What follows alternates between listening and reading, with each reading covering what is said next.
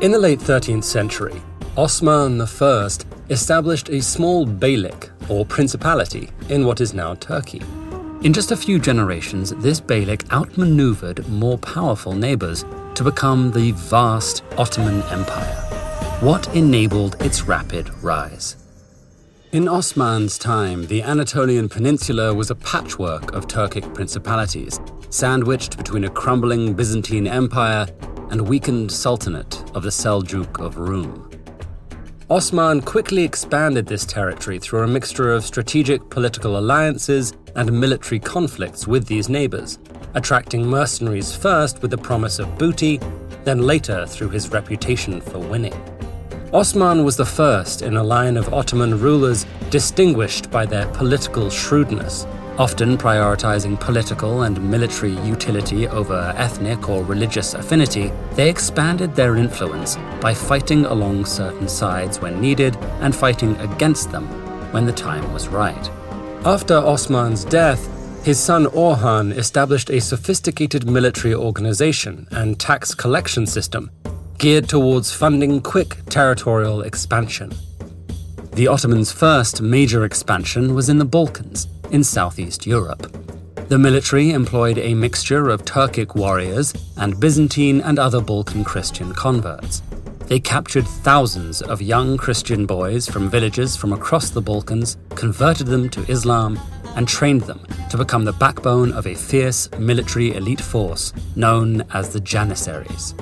The captured enslaved boys could rise to the high position of vizier in the Ottoman government Rulers of conquered areas were also allowed, even encouraged, to convert to Islam and take positions in the Ottoman government.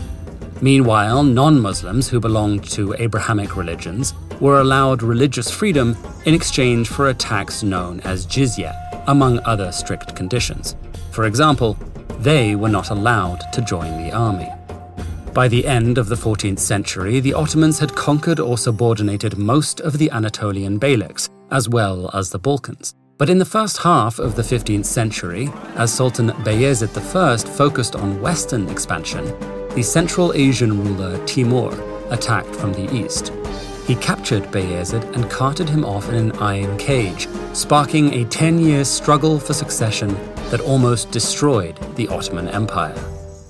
Sultan Murad II turned this trend around, but fell short of one of his loftiest goals capturing the Byzantine capital, Constantinople.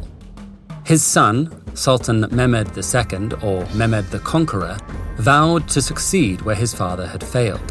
In preparation for the attack on Constantinople, he hired a Hungarian engineer to forge the largest cannon in the world, used Serbian miners to dig tunnels under the walls of the city, and ordered his fleet of ships to be carried overland, attacking the city from an unexpected direction.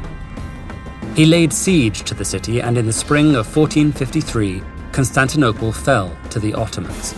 It would become the Ottoman capital, known by its common Greek name, Istanbul, meaning to the city.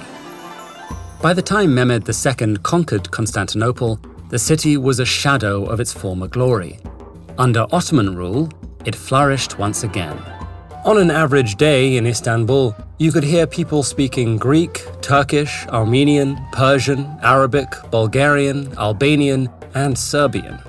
Architects like the famous Sinan filled the city with splendid mosques and other buildings commissioned by the sultans. Through Istanbul, the Ottomans brought commodities like coffee to Europe.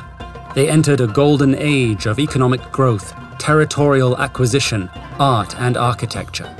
They brought together craftspeople from across Europe, Africa, the Middle East, and Central Asia to create a unique blend of cultural innovation. Iznik ceramics, for example, were made using techniques from China's Ming dynasty, reimagined with Ottoman motifs. The Ottomans would continue to expand, cementing their political influence and lucrative trade routes. The empire lasted for more than 600 years, and at its peak, stretched from Hungary to the Persian Gulf, from the Horn of Africa to the Crimean Peninsula. One of the capital city's great buildings was Hagia Sophia. A lightning rod for controversy, Hagia Sophia has been a church, a mosque, a museum, and is still used as a political chess piece to this day. Learn more about this ancient edifice with this video.